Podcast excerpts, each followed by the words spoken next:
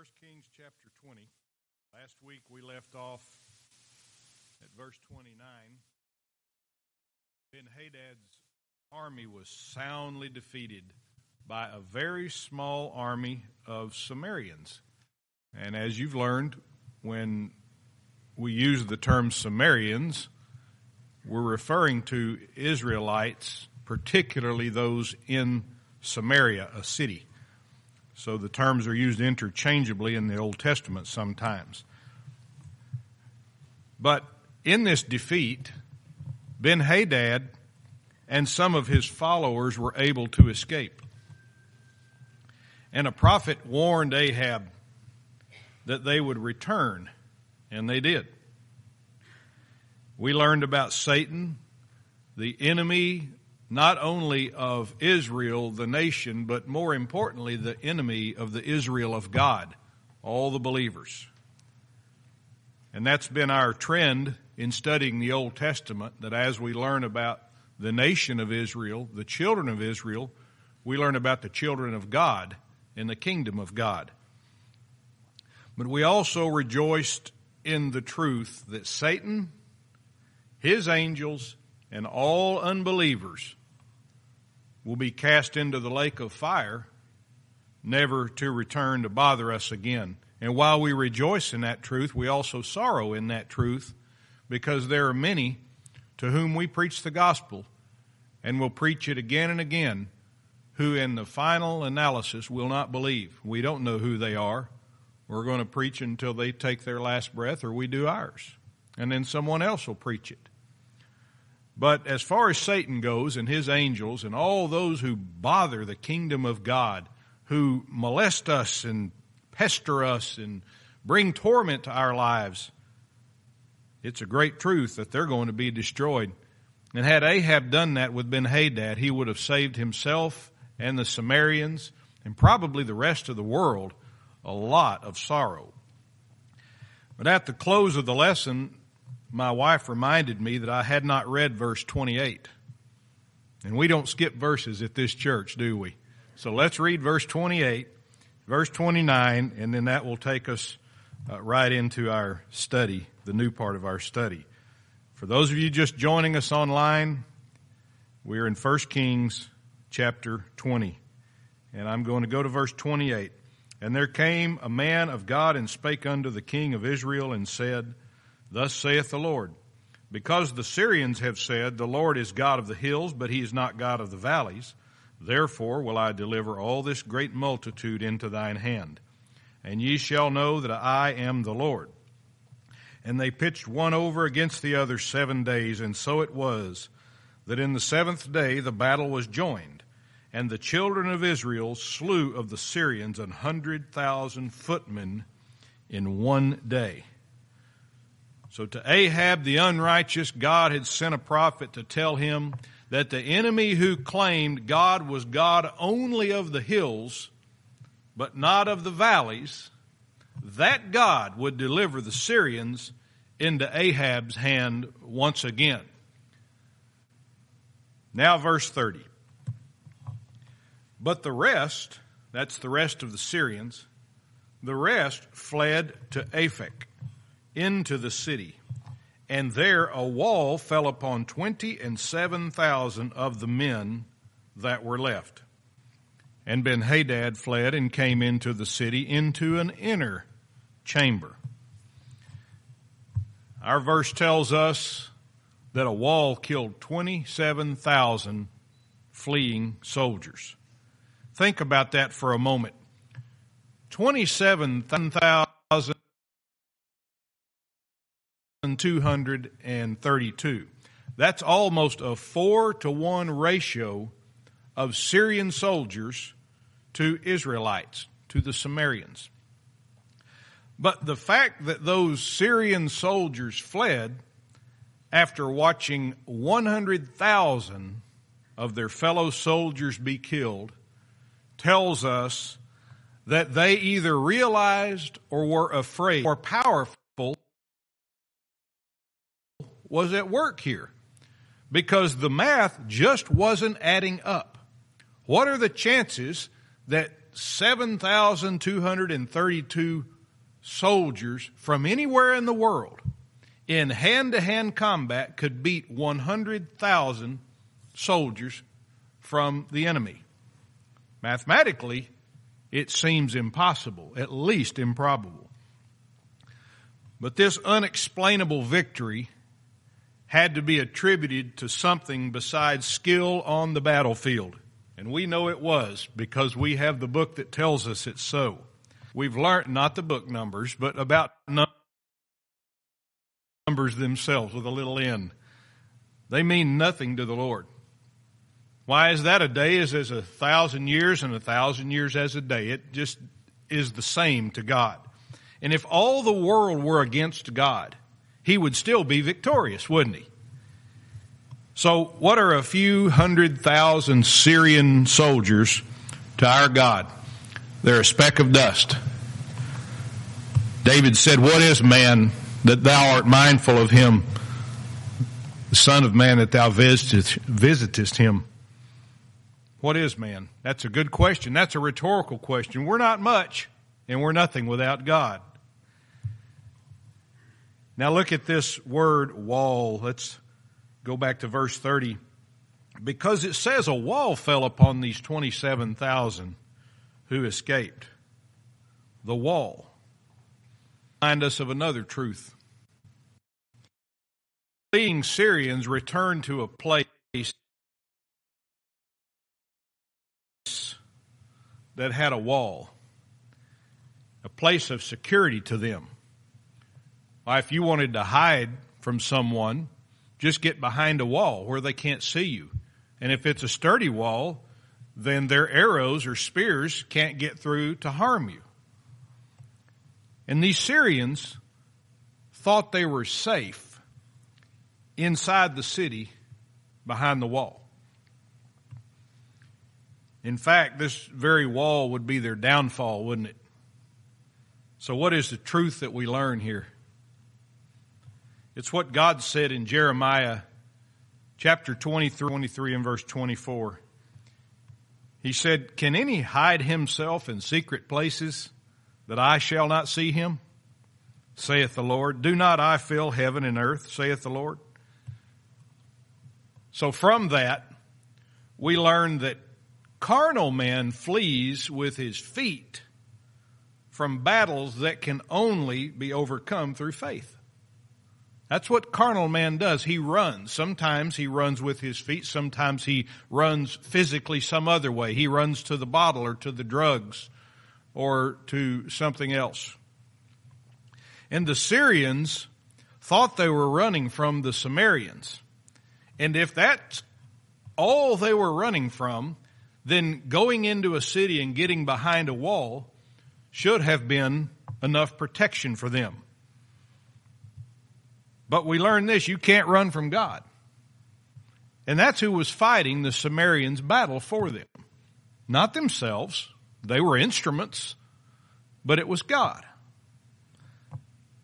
Listen to a passage from Psalm chapter 139, verses 7 through 12, if you're taking notes. Psalm 139, 7 through 12. Where the psalmist wrote this to the Lord Whither shall I go from thy spirit? Or whither shall I flee from thy presence? If I ascend up into heaven, thou art there. If I make my bed in hell, behold, thou art there.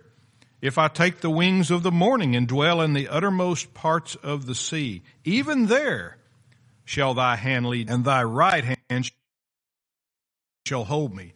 If I say, Surely the darkness shall cover me, even the night shall be a light about me.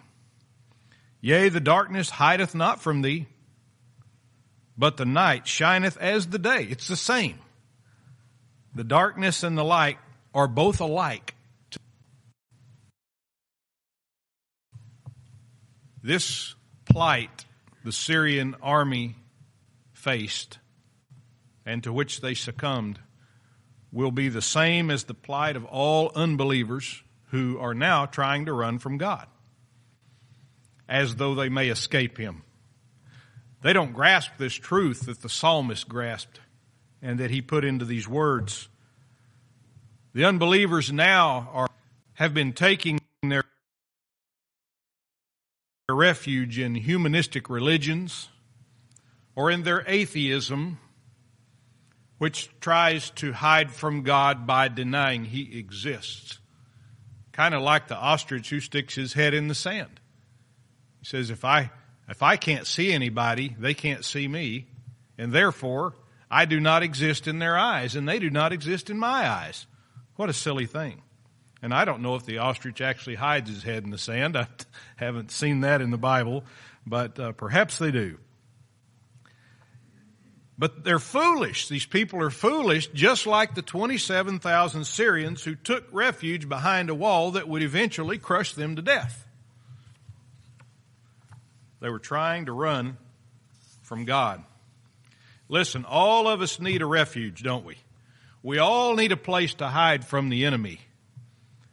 And that's why we're told in Proverbs chapter 14 and verse 26, Proverbs 14, 26, in the fear of the Lord is strong confidence, and his children shall have a place of refuge.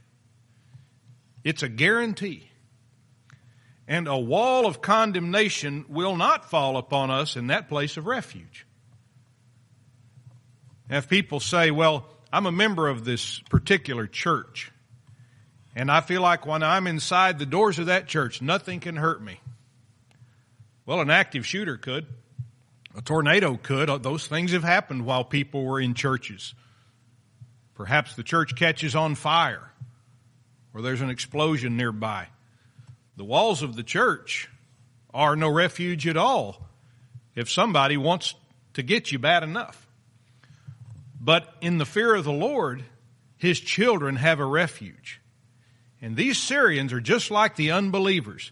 They run everywhere except to God to find a refuge. And then it says in the text in verse 30, at the end, and Ben Hadad fled and came into the city into an inner chamber. Again, showing himself to be an unworthy military. Ben Hadad tried to run from Israel, but he couldn't get away from the Lord. And did you notice that the 27,000 trusted in the wall, didn't they? They said, This is our salvation. And the wall crushed them. Ben Hadad did not trust in the wall, he trusted in himself.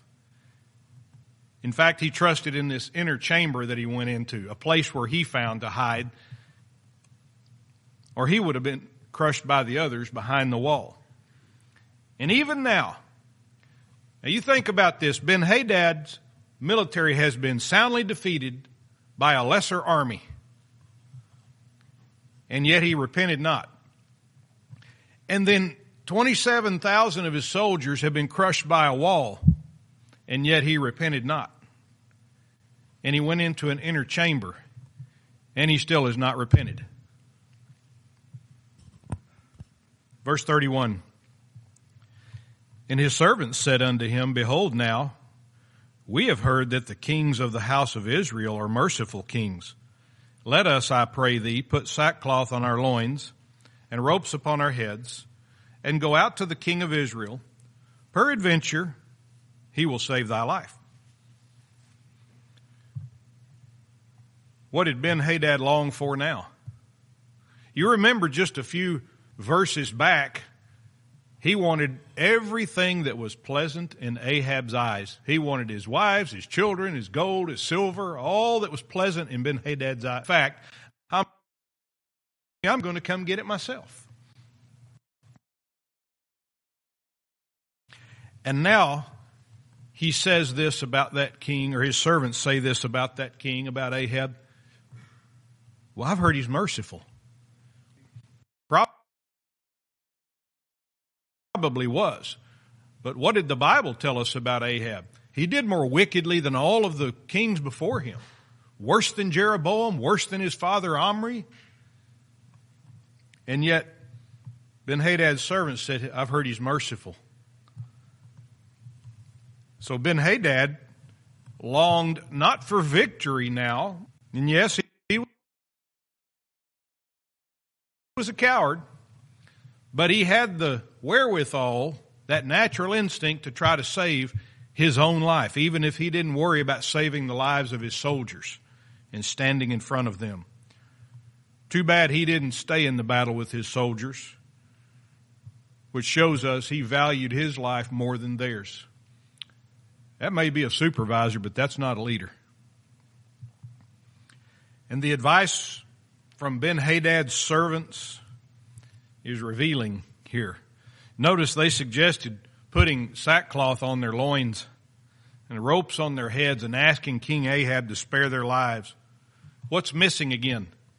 The suggestion from Ben Hadad's handlers that perhaps they should repent toward the Lord.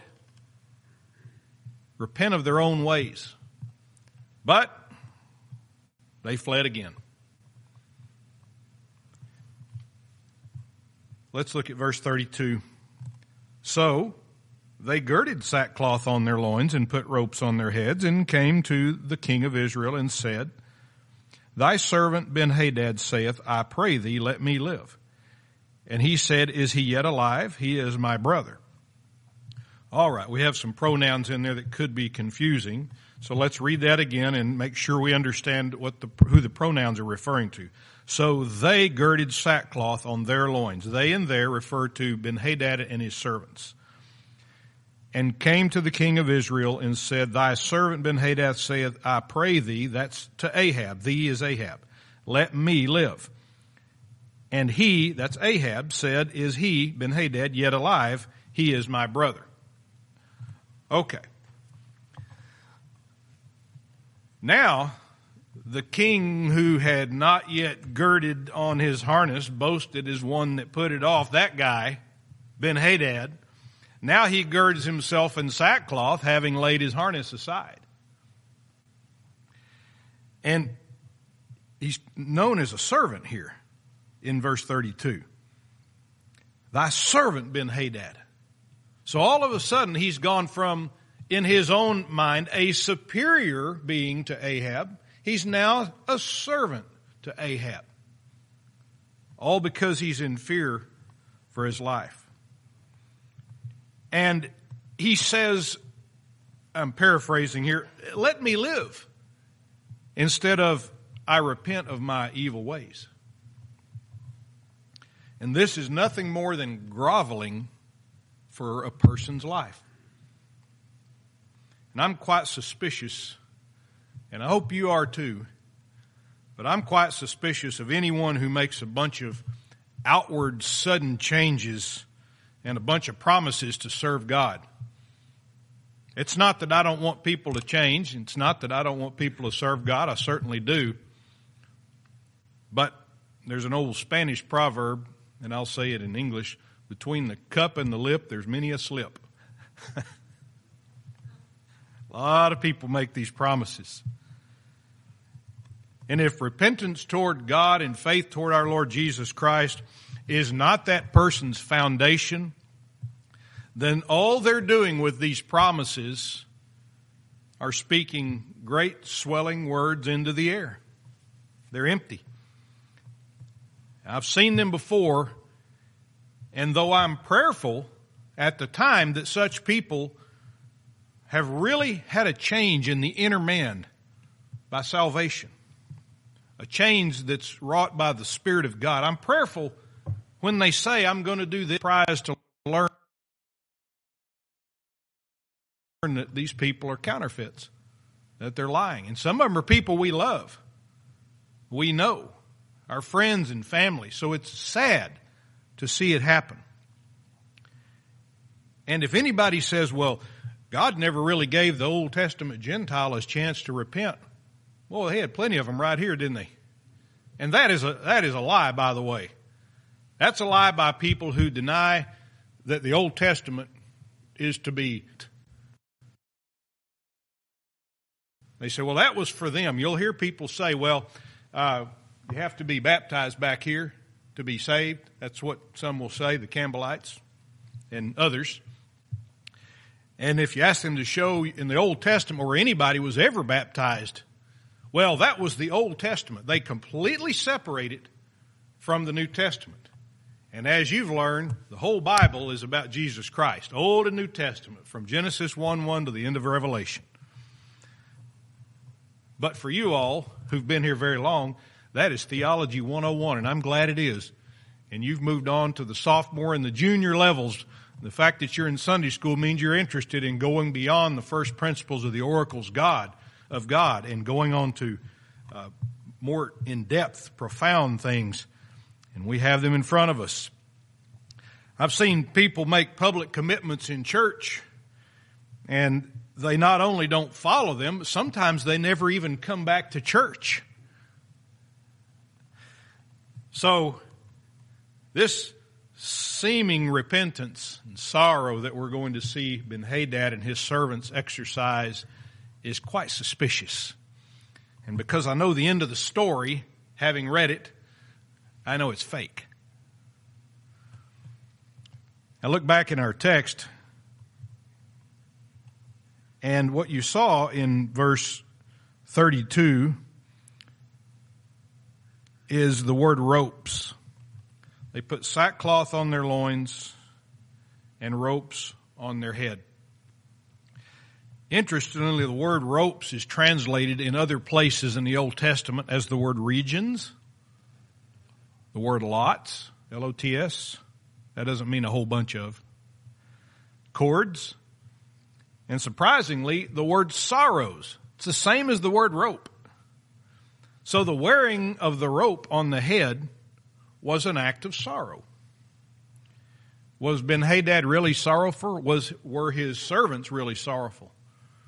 Or were they all just in fear for their life? Because there is a difference between sor- being sorrowful and being scared. And based on the language here, it appears that Ben Hadad's servants came to speak on behalf of Ben Hadad first. You'll see that play out here in a few verses. And at that time, Ahab said about Ben Hadad, my brother. He said, He is my brother. Which again tells me Ben Hadad was not in that would have said, Thou art my brother, or you are my brother. But he said, He is my brother. Because he asked there in verse 32 if Ben Hadad was still alive. Is he yet alive? He is my brother. He was a brother not necess- not because they were blood brothers, because one was a Jew and one was a Gentile. But he was a brother because of a covenant. And that was the covenant that Ben Hadad broke when he attacked Samaria. And apparently Ben Hadad, or Ahab had some brotherly feelings for Ben Hadad in spite of this broken covenant. Or perhaps he called him brother thinking he could make use. After all, Ben Hadad had access to an awful lot of people, a lot of wealth, and a lot of land. Verse 33. Now the men, now these again would be the men sent from Ben Hadad. The men did diligently observe whether anything would come from him, from Ahab and did hastily catch it. And they said, Thy brother Ben Hadad. Then he said, Go ye, bring him. Then Ben Hadad came forth to him, and he caused him to come up into the chariot. All right, go back to the two words, diligently observe. This is the only place in the Old Testament the Hebrew word is translated into diligently observe. Other times it's translated as the word enchantment and divine. Not necessarily holy, but as a verb, to divine, to be able to discern something. And enchantment and divination were forbidden by the Lord. And it's found in Leviticus chapter 19 verse 26 if you're looking for where the Lord forbade divine, divining or divination and enchantment. Ben Hadad's men in this verse were looking for something King Ahab said on which they could hang their hats. Our king Ben Hadad before we bring him. Or maybe they were, and more likely, looking for words to twist. Oh, but you said this. You said my brother Ben Hadad. You wouldn't ever kill your brother, would you? And these were the words they caught. Of all the things ben, that Ahab may have said, the ones they caught were thy brother Ben Hadad. It says that right there in the middle of verse 33. It says, and did hastily catch it, and they said, thy brother Ben Hadad. Those were the words for which they diligently observed, for which, from which they divined that there was some hope that their lives would be spared. And that's when Ahab said, thy brother, or they said, thy brother Ben Hadad. Now, at the end of the verse, having brought Ben Hadad it says, Then Ben Hadad came forth to him, we're in verse 33 still, and he caused him to come up into the chariot. Wow, is that scary? Or was there hope? I mean, what's he going to do to me when I get up in the chariot? I'm his enemy. And so, am I going to get a hug or am I going to get my throat cut? So he just doesn't know. Now, verse 34, it says, And Ben Hadad said unto him, Now let's stop right there, and I want you to notice that the name Ben Hadad is in italics. And I don't think it was actually Ben Hadad saying this. The translators, if you remember, the translators for this uh, translation of the Bible put those italic words in there to help us understand the flow of the language, to help us put it together, make sense of it, because you can't translate word for word from Hebrew into any language that, for that matter. And so Ben Hadad is supplied by the translators. The reason that I think this was actually Ahab speaking is as follows. I'm going to read the end of verse 33 and read right into verse 34 without putting Ben Hadad's name in there. Just read what the actual translation is. Then Ben Hadad came forth to him, that's Ahab, and caused him, that's Ahab, to come up into the chariot and said unto him, The cities which my father took from thy father, I will restore. Now, I'm not going to be dogmatic that it was not Ben Hadad, but listen and, and see if uh, this makes sense to you. Ahab's father was Omri, and Omri was one of the kings who was selected by the people. Half of them took him, half of them took the other one as their king. And, and Omri was a battler. He was a fighter. And he didn't go down with a good testimony. But these cities that he took from Ben Hadad's father, Ahab said, I will restore them. And you might think, why in the world would Ahab give cities back to a king who is trying to take his city from him?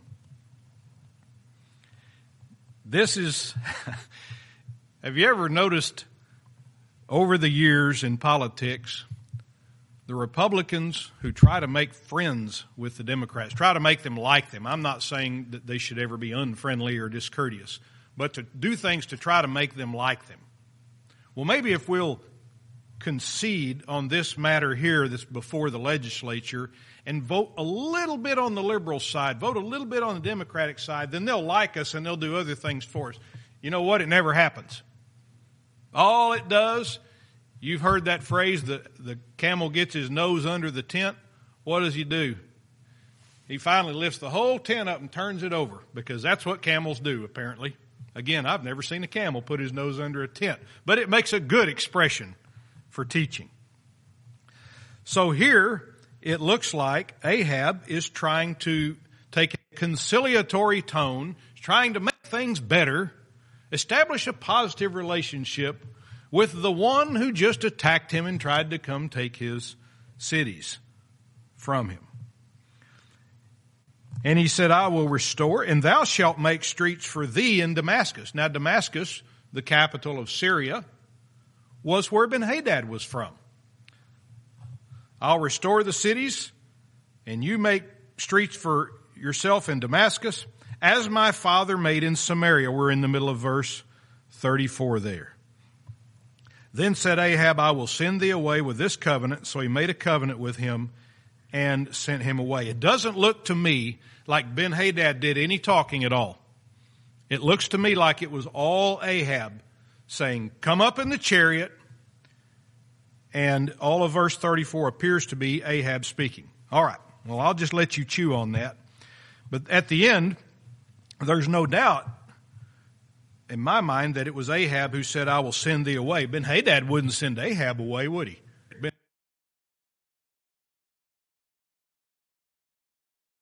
Ben Hadad was the low man on the totem pole in this conversation. So then Ahab said, I will send thee away. This is twice that God has delivered Ben Hadad into Ahab's hands, and Ahab has let him go. If you'll remember this, it will help you understand the next few verses, which are going to seem mysterious if you study them out of context. I counseled with a man a couple of weeks ago. I think maybe he was causing his own difficulty. That happens. I've been there. And I encouraged him to read the whole chapter before he tried to come to a conclusion about the interpretation of the three verses he was reading.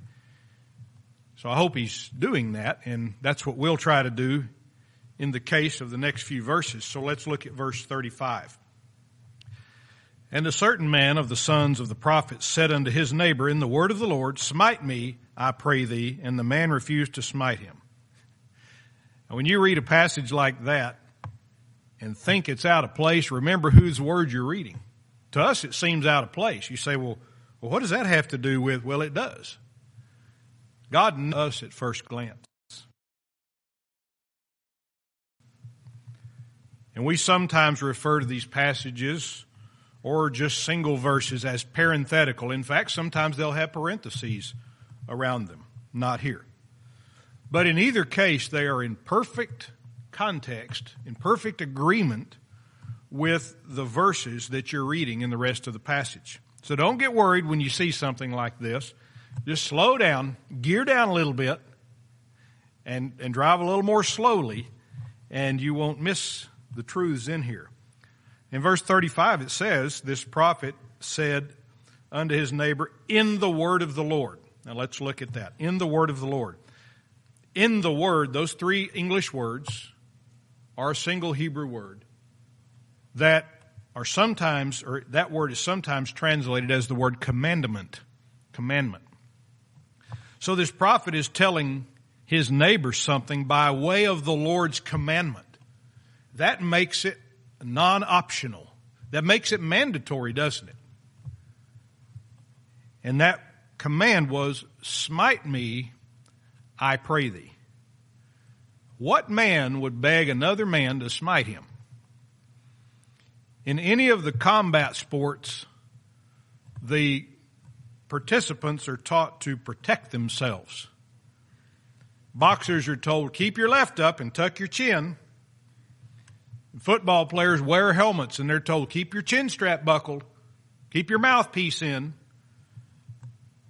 And it keeps them from sustaining a more serious injury than the ones they already sustain when they run into each other at high speeds like that. Nobody wants to be smitten. So why would this prophet ask his neighbor to do so? Now the verse says at the end, the man refused to smite him. At first glance, it would seem that this neighbor was a rational, thoughtful, nonviolent person. He would have said, No, I'm not going to hit you. The offense here is not that the man didn't want to hit his neighbor, it's that he refused to obey the commandment of the Lord.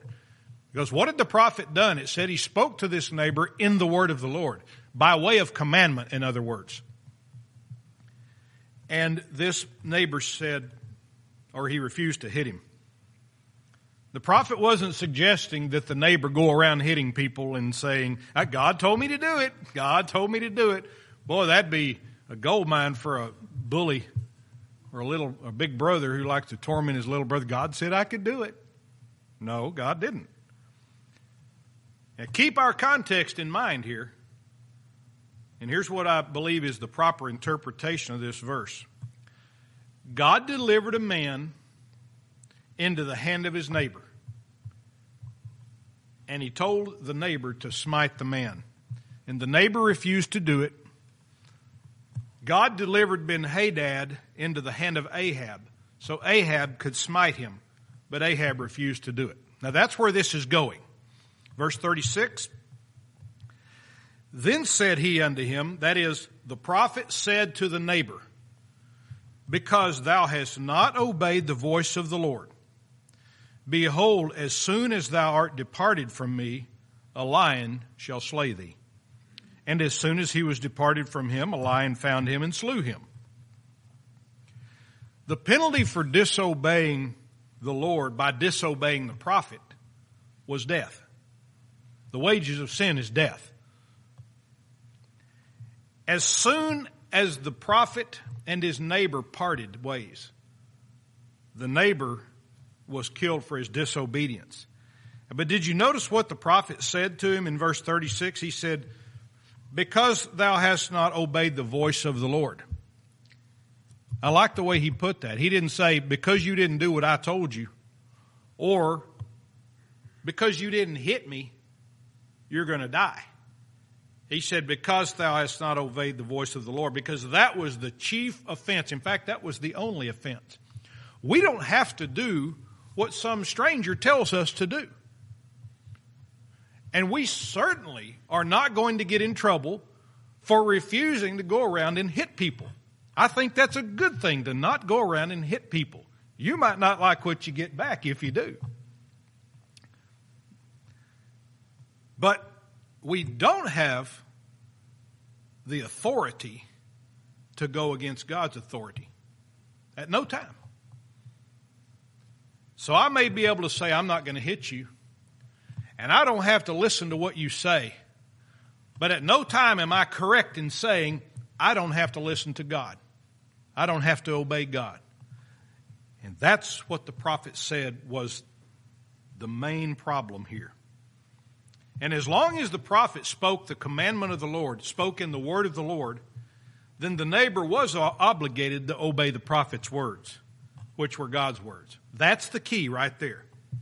Had the prophet spoken in his own words, and we would have known it, then the neighbor would have still been responsible to obey God's words, but not the prophet's words. Now, what does that teach us? If somebody says, let's say they go to a church and, and they're they're involved in what I call pastor worship, and I didn't come up with that term, pastor worship, where pastor has a Bible, but he doesn't honor the Bible because if he did, he would never allow anyone to take his word over what the Bible says. So many do. And let's say somebody's involved in pastor worship and they tell you, we have to do this at church or we're not allowed to do this. And you say, well, but the Bible says otherwise. Well, we follow our pastor. Now, what have they done? They haven't followed the pastor because he spoke in the word of the Lord. They followed the pastor just because they think they're supposed to. And that's how cults get started and continue. A wise cult leader, and I mean wise like a serpent, will start with this right here. He will. Jim Jones in Guyana he started with this right here. And then he set it aside quickly. And when he started with this, he didn't start with the intention to lead people close to God, but to lead them away from God and close to Him. So this prophet had a great responsibility when he spoke to his neighbor in the commandment of the Lord, and that was to speak what God told him to say. And the book of Jude, my friend, is teaching the sheep how to recognize when such a prophet is not speaking by the commandment of the Lord. And I hope you're paying attention to it because it'll, especially the young believers, you may not have a great understanding of your Bible. You may have kind of the 101 freshman, sophomore level, and that's fine. We were all there. But we want you to have enough to know when somebody is telling you something that's not in the Bible. You notice here the prophet's life was spared, even though he was supposed to have been smitten by his neighbor. Verse 37. Now the prophet continues on, the, the neighbor's dead. Then he found another man and said, Smite me, I pray thee. And the man smote him, so that in smiting he wounded him. This man hit the prophet hard enough to wound him, but not enough to kill him or seriously maim him. And the word wounded means bruised.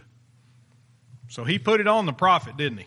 He hit him with a good one, or maybe more than one. And this is the obedience that God sought from Ahab. When God delivered Ben Hadad into Ahab's hands, into his chariot even, Ahab should have smitten him even though he called Ben Hadad his brother. Verse 38. So the prophet departed and waited for the king by the way and disguised himself with ashes upon his face. All right, those verses 35 through 38 that seem to be out of place are now going to make perfect sense and we may not be able to get to all of it because of time, but we'll at least get our toe in the water there in verse 39 or verse 38 the prophet was apparently known to Ahab, so he used ashes to disguise his face. There are some commentators who believe he actually put a veil on there. I don't see any scriptural warrant for that. I'm not saying he, did or didn't, but the Bible tells us he put ashes on his face and disguised himself. So whatever he did, he did a good enough job to keep Ahab from knowing immediately who he was by looking at his face. Verse 39, and as the king passed by, he cried unto the king, and he said, Thy servant, that's, that means I. Thy servant went out into the midst of the battle, and behold, a man turned aside and brought a man unto me, and said, Keep this man. If by any means he be missing, then shall thy life be for his life, or else thou shalt pay a talent of silver. So the disguised prophet tells the king a story, tells Ahab a story. And I don't know if it was an actual event or a parable. I tend to think it was probably a parable. But it was used to get Ahab to pass a righteous judgment on the matter. And that would hold his feet to the fire for what would come next. The command given to the prophet, according to the prophet's story, was to keep fast, that is, to hold fast or to guard a man who was delivered to him and to not let him go. And the penalty for that, for failure to do that, was death or a talent of silver as a fine. And in verse 40, so the prophet is still telling Ahab this story. And as thy servant was busy here and there, he was gone. And the king of Israel said unto him, So shall thy judgment be. Thyself hast decided it. The prophet confesses that he got so busy doing other things than what he was entrusted to do, he let his guard down and the prisoner escaped. And this sounds awfully familiar to Ahab, or it should. Ahab's answer to this prophet was righteous. He said, So shall thy judgment be. In other words, because you let your prisoner get away, you're going to die or pay a talent of silver just like you said. Thyself has decided it. In other words, it's on you. You determined that it would happen. In every jail escape and prison escape I've ever worked, somebody on the inside failed to do his or her job. Sometimes many people failed to take proper security measures to keep that prisoner, that inmate, from escaping. Someone failed to search for, uh, or to search a prisoner, or to check a door lock, or walk the fence, look for loose or torn places in the enclosure. In every bank theft I ever worked, Someone failed to count the money drawer before giving it to the next teller. or someone was alone in the safe with the money out on a table because their accountability partner was just too busy to come back there and do what is pretty much a boring task. After all, it gets boring doing those trivial things day after day. And when that slothful, errant employee was fired, even if they didn't steal the money, they were fired for not doing their jobs. We could have said to them, Thyself has decided it. You knew that you knew what the order was, you knew what the consequences were for not following through. Thyself has decided it. You knew you were supposed to stay in the room with the other employee, count the money with her, and maintain double accountability to prevent the theft or the mistake. Ahab gave the right judgment, but he shot himself in the foot, and we'll pick up there next week and see just how. Any questions or comments about the lesson? All right, let's pray. Father, we're so thankful for your word. We're thank you for the lessons it teaches us. And Father, we thank you that it is the Spirit of God who takes the Word of God and puts it in our hearts, in our inner man, and makes us better Christians. And Lord, I pray that that has been done today, that all of the distractions and cares we brought in have been set to the side for a few moments, and that your Word means more to us than all of that. And I pray that for the next service as well, as we sing and pray and praise your name, as our pastor brings the lesson, that we would be attentive to it. We'd not let our minds wander and drift. We'd not consider other things being more important or even equally so. And Father, we're just in awe of what you've done for us